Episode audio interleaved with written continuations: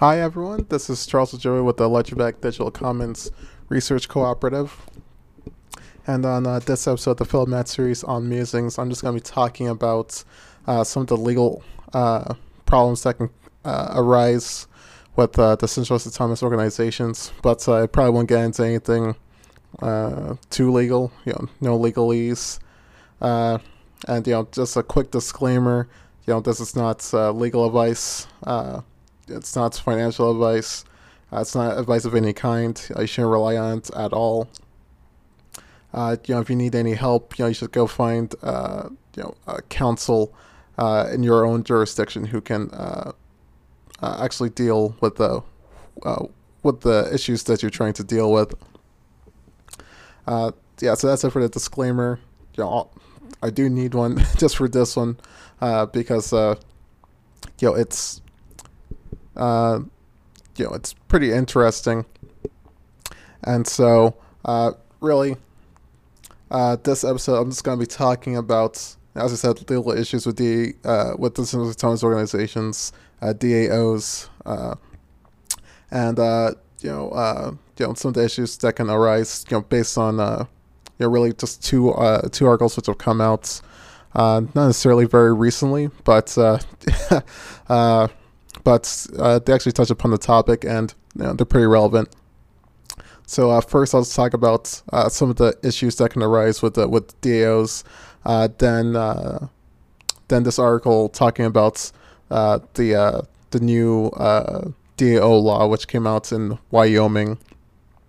You know, this article just kind of goes over it and gives some interesting takes on some of the issues with the new law, and then.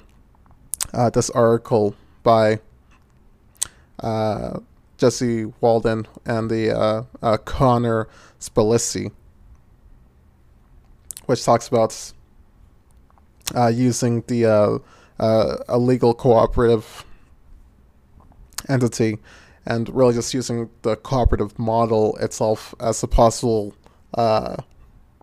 means for DAOs to grow, but at the same time to maintain their institutional knowledge, because the actual founding can stay while reducing securities risks.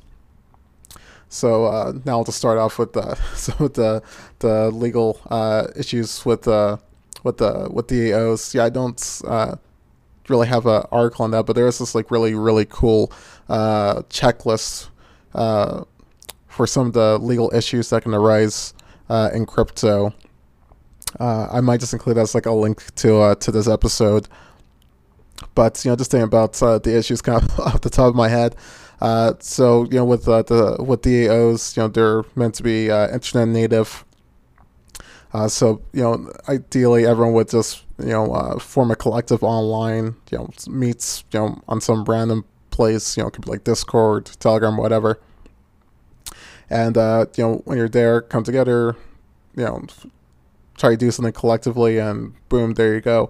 And then, you know, you form a DAO on a blockchain.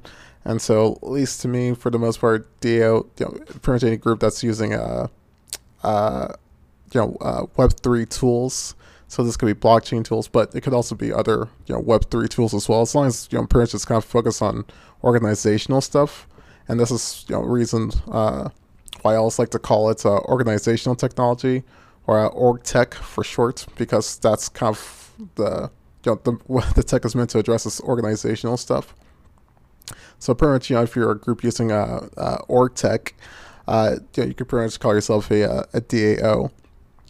And you know, one of the other additional things too, which I think is important, is also that you know this DAO also has to practice digital cooperativism or quasi-cooperativism, as I prefer to call it, because it's really meant to encompass a lot of the you know, very similar values to cooperatives, but not necessarily the same to the same degree. So like you know, the cooperatives have you know 7 principles.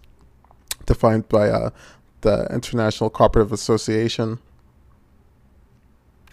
Sorry, actually, an International Cooperative Alliance. Yeah, hopefully I got that right. So, you know, they have the 7 principles, and, you know, if you're a cooperative, generally you follow the 7 principles. And so with the AOs, you know, they, you know, it's called quasi-cooperativism, because they do follow some, they do, you know, have similar values, but they don't necessarily execute it the same way. And so, you know, it's very similar, but, you know, some distinctions there. And so, you know, that's just like a brief little definition of DAOs and, you know, what I would consider to be a DAO. So, you know, given that definition, you know, that's one of the reasons why, like, JP Morgan, even though it uses blockchain tech, you know, wouldn't be a DAO because, you know, it doesn't, you know, practice quasi-cooperative principles in its organization. So, sure, you can use, you know, use OrgTech, but without the quasi-cooperativism, you're not really a DAO. And so, you know, that's the really definition of a DAO.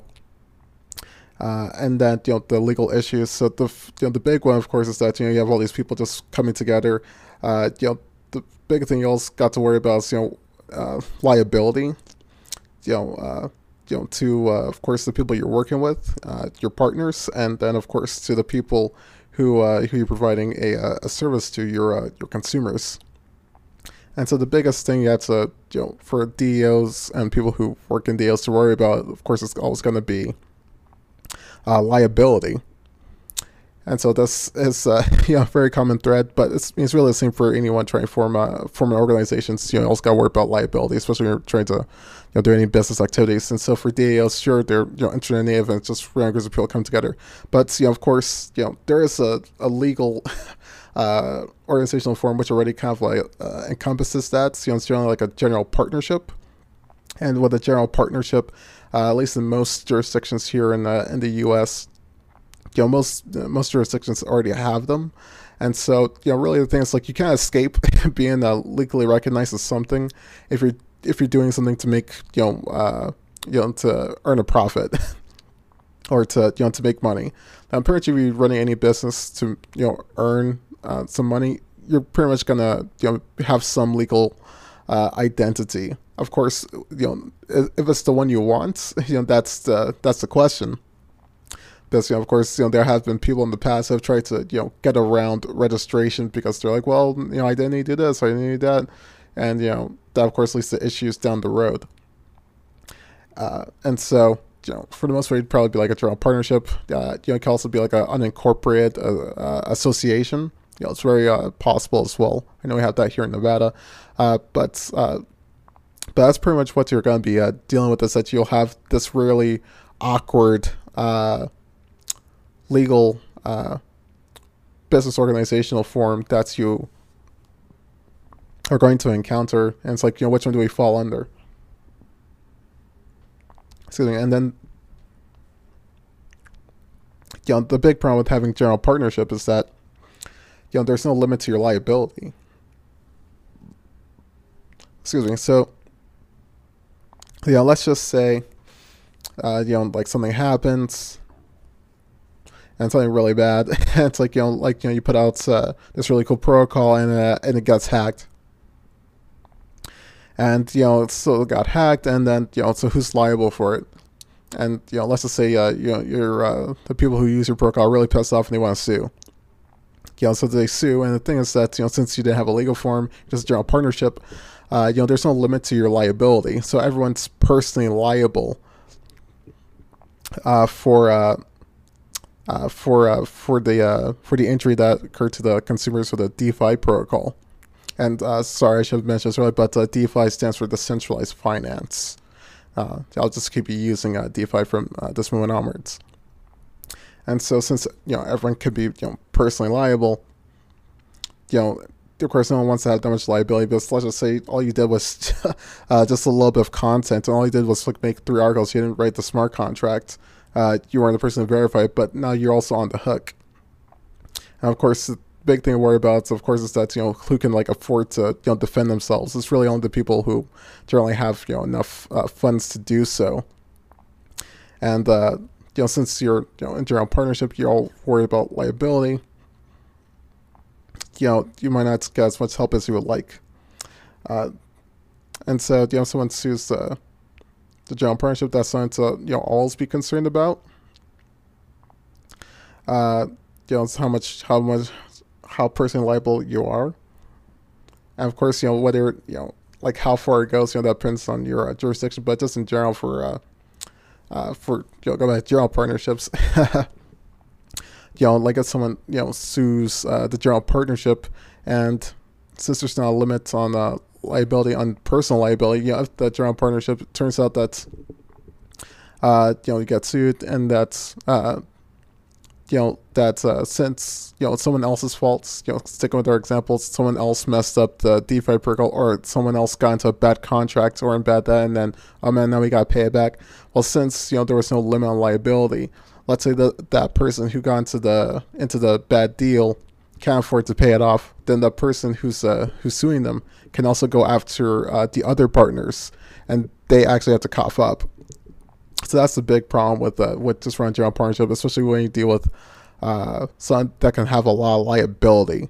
Like really, you know, that's the whole point of limited liability companies and people trying to make corporations to limit their liability really as much as possible. And so one of the big problems with, you know, DAOs is that DAOs do, you know, open up to a lot of liability just because of, you know, Web3. You know, it's very new. You know, there are a lot of people who still don't understand like what's going on with Web3. So, you know, you have all those problems, and then you know, once you include the financial stuff, you know, people, you know, getting hacked and people losing their money. You know, there's a lot of easy ways for liability to arise. And so that's all something that DAOs had to deal with, you know, especially since, you know, they're meant to be, you know, cross-border, so you can have people come from different countries. And so, you know, that's another issue to deal with as well, is that, you know, of course, different countries have different laws and different rules and how things are supposed to be handled.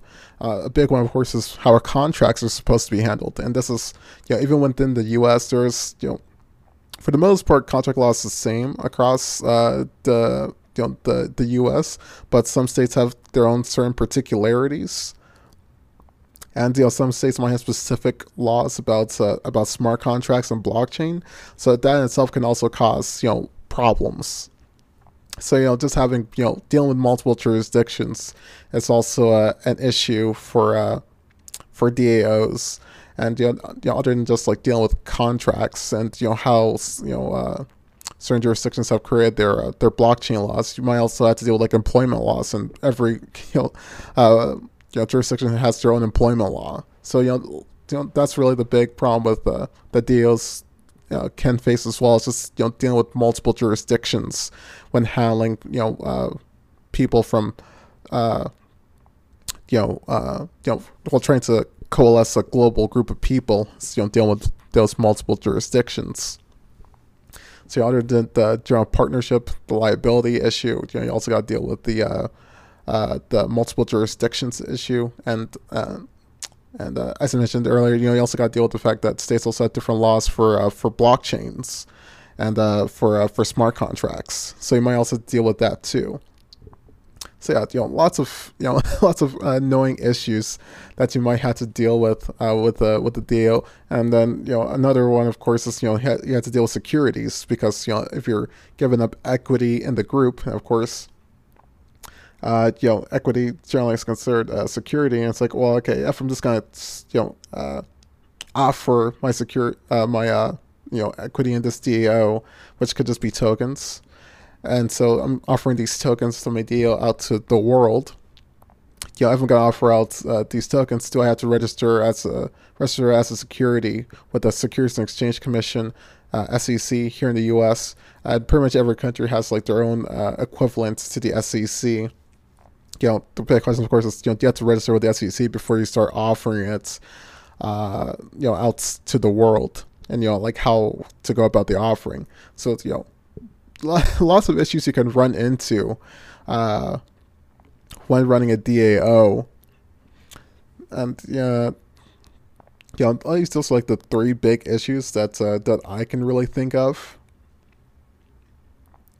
And so, yeah, other than those three big issues, you know, now I just want to, get to the Wyoming DAO law, just because that one's kind of meant to actually address some of these issues, but it doesn't seem like it's actually doing that very well. So here with this really good take on the law from Joshua Durham. This is published in LexDAO. So the article, Wyoming built a home for DAOs, but they won't come. I'll include a link to it in this episode. So that's really nice introduction, just mentioning how Wyoming is kind of has been a pioneer when it comes to blockchain, and so they're also the first state to pioneer the limited liability LLC, and so there's been a lot of talk about trying to create model laws for DAOs, which I think personally really should be avoided really at all costs at the moment, just because we're still trying to figure out what the heck a DAO is, and so I think it's kind of probably better just to wait on it until we actually have a large enough population of DAOs. I would probably say probably hopefully have 1,000 to 2,000, which encompass a large group of people, because once you have a large group of people involved, okay, now now you probably have regulators or governments taking a look, which means that they kind of now have to figure it out, and so hopefully we have some political action committees, PACs, which work on blockchain, which can help government officials figure this stuff out, but. That's the thing. I don't think we really need it yet, just because we're still trying to figure out what even a DAO is. So it's making a law on DAO, at least to me, doesn't make sense as of yet. And so, if you're watching recording, you can see me go running through the article. And so here I am on the DAO section. And so, this quick little introduction to smart contracts. I'm kind of assuming that you know what smart contracts are. But just let's just a really quick definition, but it's not the best one. As I said, smart contract is just software that's that runs on the blockchain. So pretty much since you can store practically anything on the blockchain if you want, well, if you're willing to pay for it, at least with a lot of these smart contract platforms, what smart contracts are, it's really just software that just gets stored on a blockchain, and it can be executed on the blockchain, so you can actually run it. So the Ethereum that gets run in is the Ethereum virtual machine, which is just a virtual computer on a computer. So that's where the software gets run, is in a virtual computer. So that's pretty much all smart contract is. I know contract is in the name, but it's, something to not really pay attention to, since it doesn't really deal with actual contract law at all. And I know sometimes the terminology in Web3 can be confusing, but hopefully that kind of helped. And so this nice little introduction about DAOs is oh, are DAOs meant to be completely autonomous? It's well, no, DAOs require people to actually interact with them, requires minimum input, and same with any smart contracts. Smart contracts don't just run on chain most of the time. Good amount of them do require some actual input from people. So it requires input from people, then human beings have to be involved. And of course, so kind of giving just the intro that I kind of gave really at the beginning.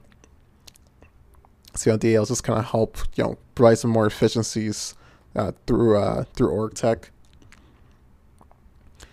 And so DAOs do a lot of things, and we can kind of skip that. So let's just go to the DAO LLC bill. And so Joshua makes a really good point about the draft. It's they recognize that there are some problems. So which is a good thing. They realize that they still got some things to figure out, which is the most important thing about making any of these model laws, is realizing there's so much to look at, and that you might miss some things. And so here Joshua has his considerations for the Wyoming DAO bill. So I think really importantly, it says right here, first of all, classifies all DAOs as being members managed unless they ought to be algorithmically managed. So, really interesting there. So, as Joshua goes on, problem is that it forces companies to go public. Excuse me, before figuring out product market fit, which is a little strange. So it's really strange thing about they have to be member managed unless they're algorithmically managed. Yeah, it's very strange. And so and as Joshua mentions, you would have to define algorithmically managed. And that's really the big problem here, which goes back to how do you define a DAO? And that's why I think we should hold off on these model laws for a while, because we're still trying to figure out what the heck that even means. Though I do think we're getting a little bit better, and I do think my definition can kind of capture everyone. But of course, you'll probably change in a couple of years as things improve. And so. And then here's another problem here is that it requires algorithmically managed DAOs to be updatable, modifiable, or otherwise upgradable. Of course, the problem with that is that if you put something on a blockchain, it's immutable, so you can't update it. And the only way you can update is to make a new set of smart contracts. So it doesn't really make any sense. And so another interesting weird takeaway is that the bill dissolves DAO LLCs, so they fail to approve any proposals or take any actions for 1 year, which doesn't make any sense because of course for traditional LLCs, LLCs don't dissolve if you don't do anything. You don't have to do anything. As long as you pay your filing fee, boom, you're good to go. But so it's really strange why they're requiring additional actions from DAOs than they would with other. Business organizations.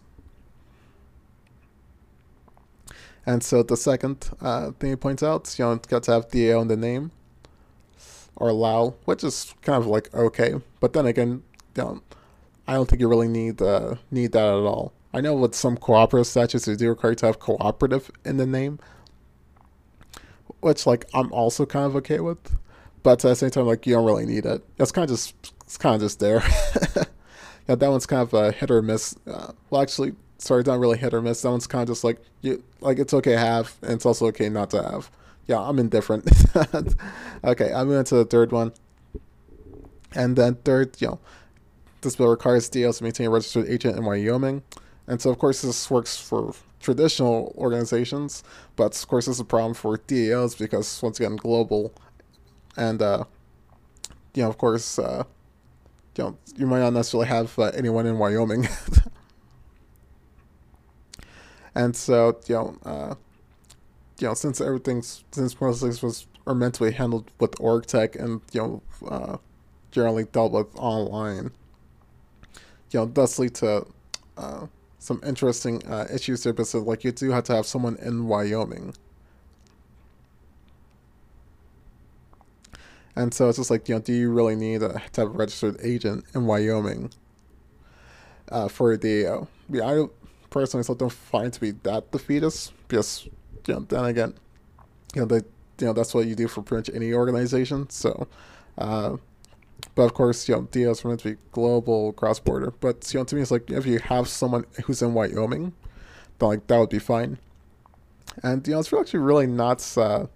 not that bad to have the registered agent, but I'm not really too sure how helpful that would that would be, because let's just since DAOs are global, they might get into issues which occur outside of Wyoming, and it's what do you do about that? Yeah, I'm not too sure that would be a complete turn off, but I'm I think the problem with having registered agent in Wyoming is of course, once again, going back to multiple jurisdictions, since you might have members in multiple jurisdictions, and they might cause problems in other jurisdictions. How does having registered agent in Wyoming actually help you? And so, really interesting things. And so that's kind of just Joshua's thoughts on it. And I think that Wyoming bill, it's interesting, and I kind of do like it's like a first attempt, but more can be done. And so I'll just end it there for that one. And there are a lot of things going on. We'll definitely see some improvements as time goes on, and it's really one of those things where it's just like we just need time. All right, so moving on to the next article. Leadership in the ownership economy, scaling decision making while minimizing securities risk. This was written by Jesse Walden and Connor Spellicy. I hope I pronounced that one properly. I apologize to Connor Spellicy if I didn't. And so with this one, now we're going to the actual topic of co-ops for DAOs. And so the big problem here that gets mentioned is just the fact that you can have the initial developers create the products and then try to decentralize it so that they don't have to deal with securities issues. Because that's one of the key ways that you can kind of just throw your tokens out there to everybody without getting into trouble with the SEC. But of course, that's not the only way of going bad. I mean, you could also use a co-op, and since, of course, there are a lot of similarities between DAOs and co-ops, especially since, the DAOs do tend to envelop quasi-cooperative principles.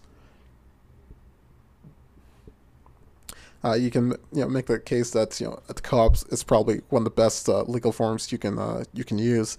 And at least in my opinion, I think co-ops are pretty close to to what a DAO would be looking for, and co-ops do provide really a lot of flexibility when it comes to how they're ran and managed, and I think that flexibility could fit DAOs pretty easily, and they don't really put too many limitations on where people come from. Okay, and so here I'm probably just gonna run through the article. And so here we get this nice explanation of what a co-op is. I'm not sure if you guys know what a co-op is, so I'll just give you the definition. A cooperative is an autonomous association of persons united voluntarily to meet their common economic, social, and cultural needs and aspirations through a jointly owned and democratically controlled enterprise. Most importantly, you can see the jointly owned and democratically controlled. And so, we get this nice little description of cooperatives here. They mentioned two forms, consumer and producer/marketing, but there's a lot more forms as well. You can also have multi-stakeholder. There's platform, there's data cooperatives. I mean, you can have a cooperative for anything, which is kind of the cool part. And so here they mention some of the four major sections from just general corporations, and so a cooperative can be can take any legal form. It doesn't really matter. What matters most is is it jointly owned and democratically controlled. As long as you have those two, you pretty much are a cooperative. And so here you have the four. At least four key distinctions. Cooperatives are owned and controlled by their members, not shareholders. Earnings are generally allocated based on amount they use to co-op, which is really patronage. Usually here just called patronage dividends. People form co-ops because they want a service or a product, usually for utility. So you can think of cooperatives really just like a utility organization. So that's why you'll see a lot of cooperatives as well for energy. So we do have a lot of rural electric cooperatives here in the U.S., and then you will see energy cooperatives as well, in Europe, but more general, not as much as here in the U.S. And so capital is generally contributed by members and debt holders rather than by equity investors. Yet this doesn't mean you can't actually add equity investors, but yeah, it's usually not gonna work. Okay, and so moving on to the next part. You know, why are co-ops a useful framework? And so that's actually like a really nice, short background on it. So, you know, got some major rulings here. So that's only in the U.S. So sorry if someone is in somewhere else, but I mean, for the most part, it won't change too much. It's actually probably a lot easier to do this in Europe than it would be here in the U.S. So, you know, look into Europe. And so here we have this really nice review of what's in the background, all case law, regarding cooperatives and securities. So for the most part, I'm not really gonna go over too much of the cases. Like really for the most part, it's really just the actual membership, which is still a stock. Keep in mind, for the most part, isn't considered a security, so you don't have to register the SEC to offer it to people. But of course, you still got to follow whatever state laws your jurisdiction's laws when it comes to how you offer membership in your cooperative. But for the most part, though, it's not a security, so you can just give membership to really anyone. It's kind of great. And really, the big thing is that what's the relationship here? And so, that's always the big thing when it comes to securities. It's not what you're selling, it's the economic reality. It's about the actual relationship, what's actually going on. And so, here we can see in the United Housing case, and so here we have this, nice little quote. Here I'll just put in the quote. So, quote, the decision was made in part because the stocks do not possess the characteristics traditionally associated with stock, namely that they cannot be transferred to a non-tenant, they conferred no voting rights in proportion to the number of shares owned, and they cannot appreciate in value, end quote. Though some of that, of course, has changed, but you can own, a membership share. Usually it's membership shares, stock shares, same thing, but, got to have multiple words to say the same thing. So, yeah, membership stock, which can appreciate, and that in itself is not a problem either. But really, the big thing there is the fact that there's really the limitations on the shares of stock. That's really important. As I said, you can't just transfer it to anyone you want because you put transfer restrictions. Usually, a lot of co-ops have transfer restrictions, and so. And also, how many shares you own doesn't confer any more voting rights. And usually you get more shares by paying for them. So you're just putting in capital, but doesn't give you more of a say and governance than anyone else. Usually cooperatives go one member, one vote. And so really that's one of the things to always look for. And so.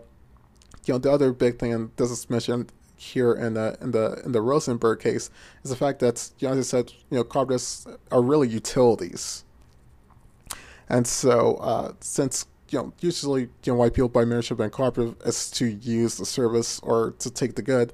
So that's really the big thing is that people don't just buy membership in a co-op just so that they can have a stock and let it appreciate. Usually they buy it so that they can use it themselves. And so here's this really important part too. It's just really the big question is the effort of others. And so that's one of the reasons why a lot of DAOs can run into securities issues and just Web3 products in general. It's the fact that they put out these tokens, and then who's actually putting the work to make these tokens more valuable. And so the big thing here is the fact that you're not really relying on the really on the efforts of third persons, because it's the members who run the co-op, and then you know, if the co-op does become appreciated in value, it's usually because the members themselves did something. And that's really the big difference here than what you get with like a general investor-owned, you know, a company, and so, or just, you know, capital sharing, you know, general corporation. This, you know, general corporation, I give, you know, I pay for capital. Well, sorry, I pay, you know, I get some capital in exchange to get a share of stock in the company, and then the people who work at the company do, you know, do all the work, and then I get a return. So yeah, I'm relying on the effort of those third persons to get a return. I'm not actually doing anything myself. While with the co-op, you know, usually the members themselves are actually putting in efforts. And, you know, this goes back to the fact, you know, it's a utility. So people want to use it because it provides something to them. And so that's really one of the big things. And something I'm just going to highlight here is, you know, it's really the, you know, effort test of Howey, which is, you know, the test to determine whether something's really a security or not.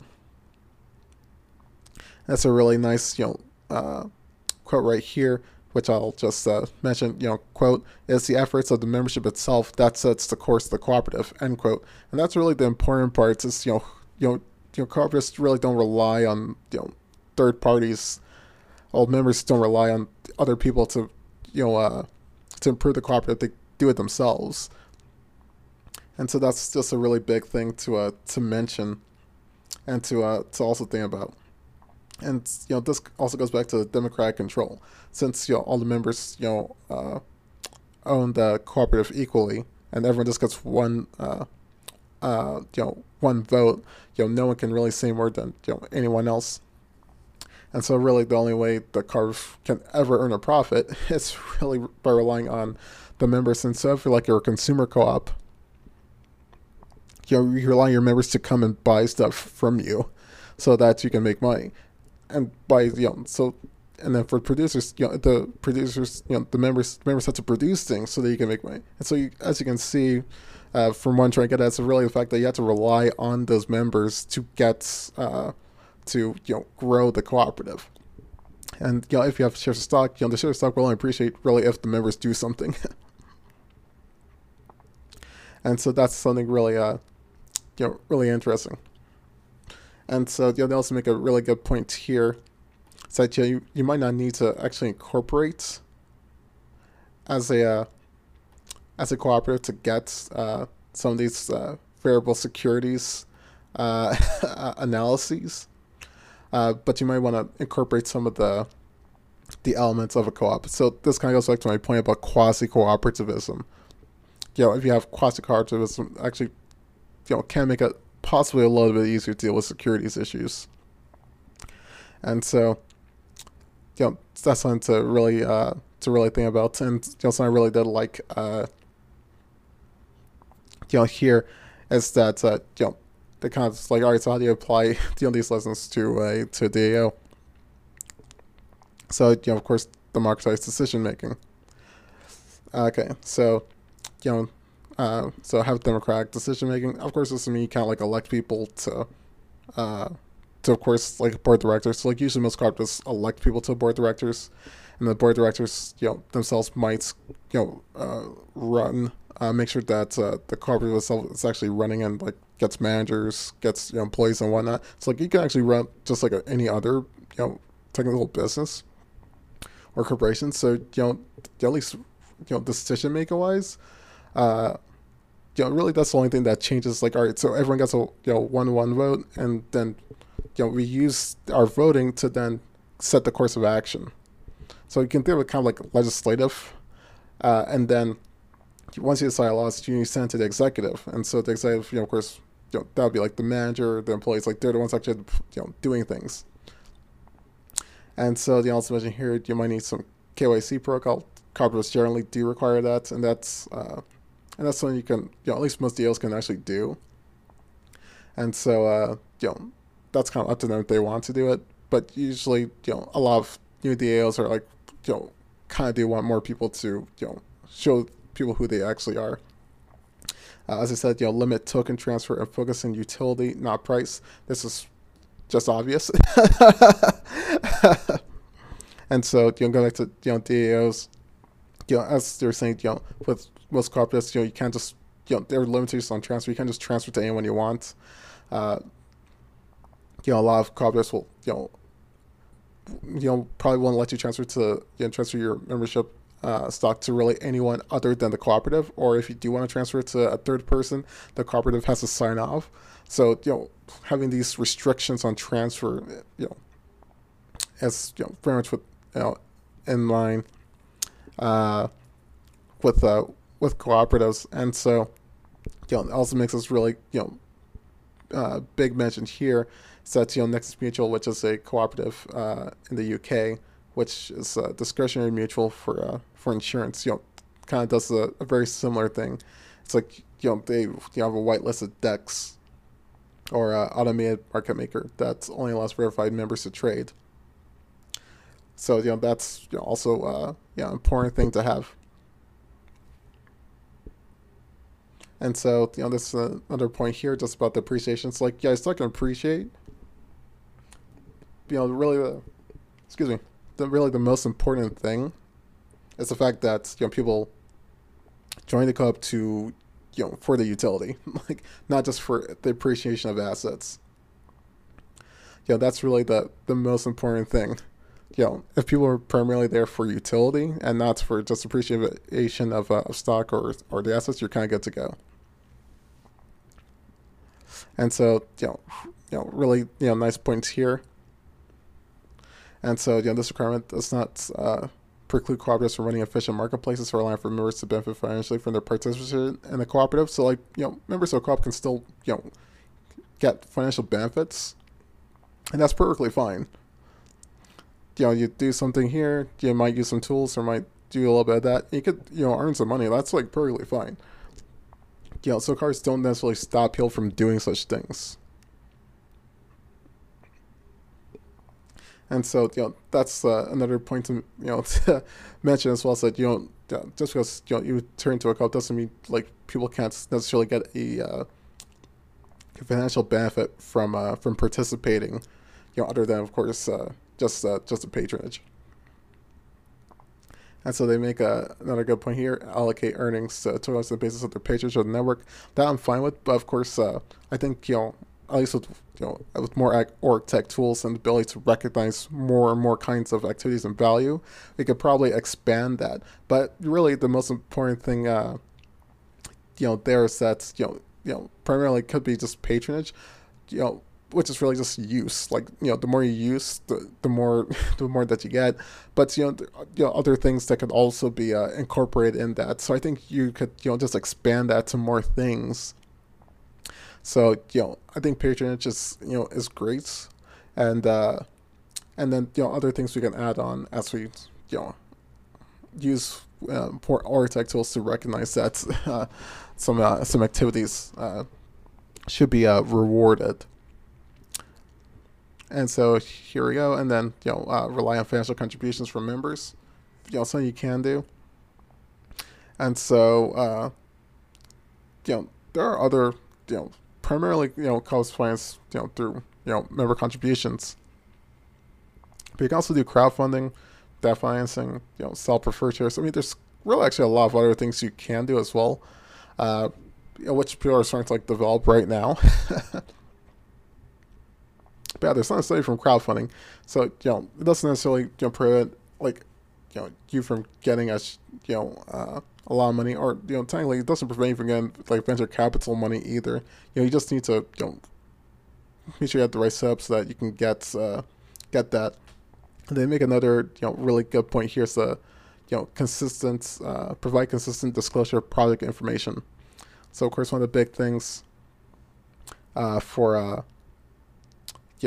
as I mentioned here in this this no action letter from the SEC for Mendac Farmers Cooperative, was really that for the Shade-in test,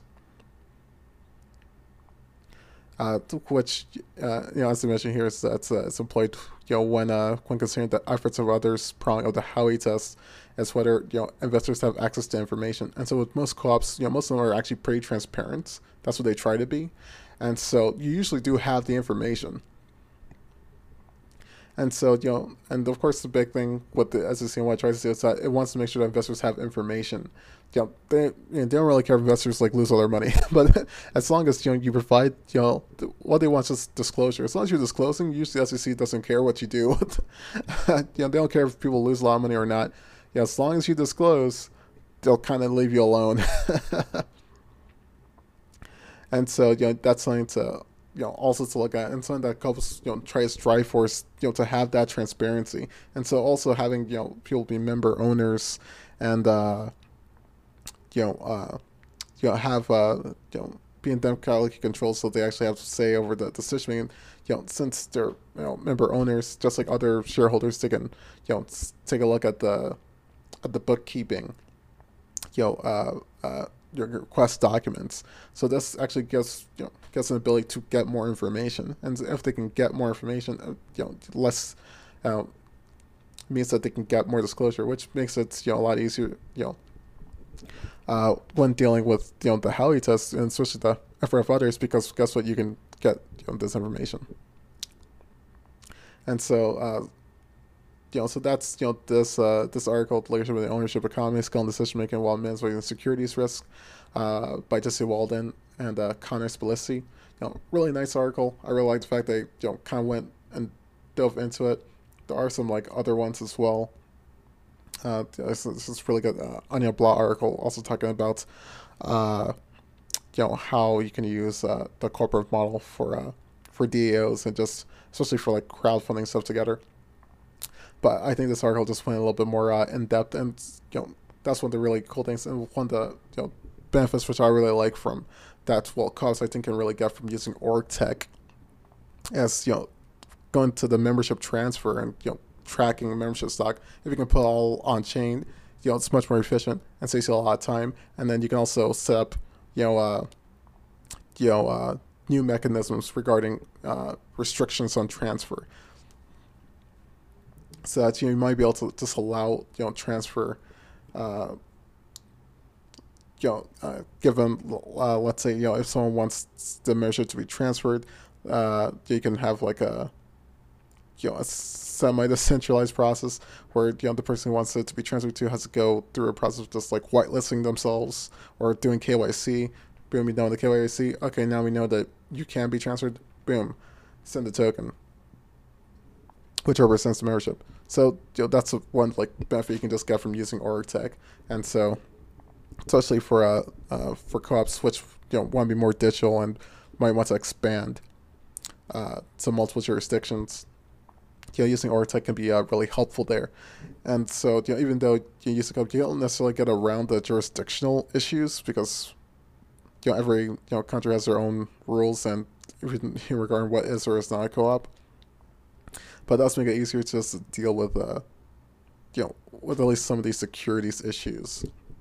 And also for, you know, if you're doing crowdfunding, like, you know, putting it together. And, you know, since, you know, most cooperatives themselves, you know, could be really any legal business organization, you could also make it like a limited liability company, LLC, or corporation.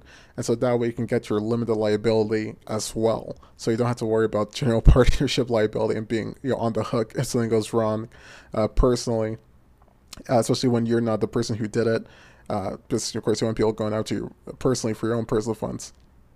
But also, you know, if you're using limited liability company or corporation, you know, the liability stays with the legal entity. So, you know, if the entity can't pay, well, okay, they probably can't go after you personally. So, you know, multiple benefits there. But yeah, unfortunately, can't really get around the jurisdictional issue yet. But I think that might change, you know, if we can, you know, you know, to me, I think we could get over it with co-ops instead of making these small laws, because, you know, of course, co-ops can also be members of other co-ops. So instead, you could have something like that, where, you know, a co-op is a member of another co-op, and a co-op could be a member of technically another co-op in another country. So that could be one way of getting around this. I know, like with Co-op Cycle, they have members which come from all across the world. So really, it's not impossible. And so, you know, it's, you know, so having like a cooperative federation that spans the world based on ownership is actually, might be a strategy to use to help get around some of the multi-jurisdictional issues. Yeah, so that's it for this episode. Thank you for listening. Once again, this is not legal advice, financial or investment advice.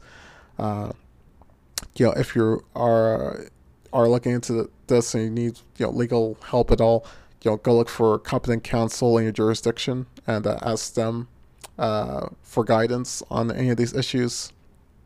Most importantly, I'm not your attorney. Never going to be. I can't help you out at all. So don't ever message me about it. Once again, disclaimer, just in case. So, lastly, thank you for listening. Once again, this is Charles Adjovu. You can find me on Twitter at CADJLVU with the Ledgerback Digital Commons Futures Cooperative, a really awesome 501c3 nonprofit cooperative. 501c3, so donate, so so I can keep this work up and get more people, so we can work on cooler things, and hopefully you guys come by for the next episode.